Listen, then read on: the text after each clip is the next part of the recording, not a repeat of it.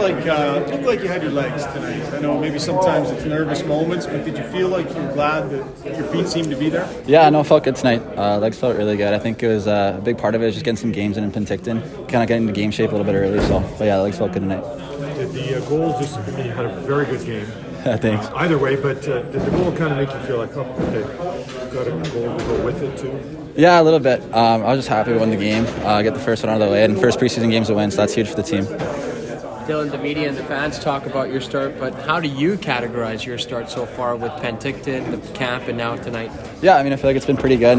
Uh, I've been fortunate enough to play with some, some pretty good line mates, so I think they've helped me along the way, but feeling good so far and just hopefully keep it going for the rest of the camp. It looked like Jay was kind of throwing a lot of, the coaching staff, I should say, was throwing a lot of different tests or opportunities your way. Did you feel that? Feel Yeah. like you're getting into a lot of different types of uh, responsibilities?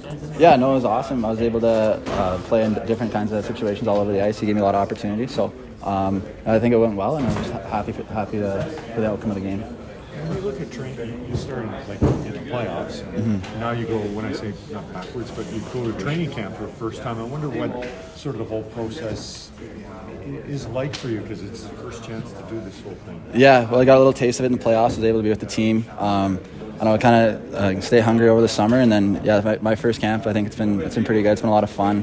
Uh, the guys have been great, and it's just been good to get back into the season. Taking the puck to the net, uh, it seems like it comes natural to you. Challenging defensemen, going wide.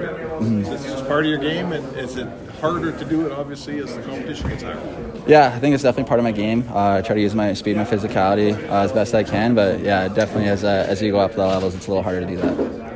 Do you find yourself playing on adrenaline, or are you kind of reaching a level where this is kind of your watermark on how you play? Yeah, no, I, I like I, I like to think this is my watermark, so to speak. But um, I think a little adrenaline tonight, get the first one out of the way. But uh, yeah, it's definitely how I like to play. Uh, you talk, do you feel that this you're making a statement, and do you, can you even take a second, take a step back, maybe enjoy a little bit of the success you have, or does it have to show up the next morning and know you got to be better? Yeah, I mean we're only one preseason game deep. We got seven more to go, so uh, trying not to get too high or too low, and just uh, stay even keel and keep it going for the rest of the games here.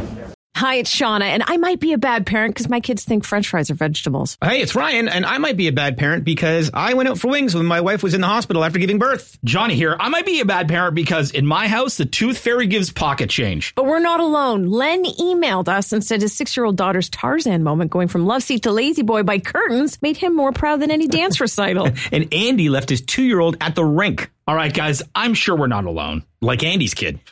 For stories and confessions like this, make sure you check out our podcast. It's called Bad Parents, and it's available wherever you get your podcasts. I left a glove at the rink.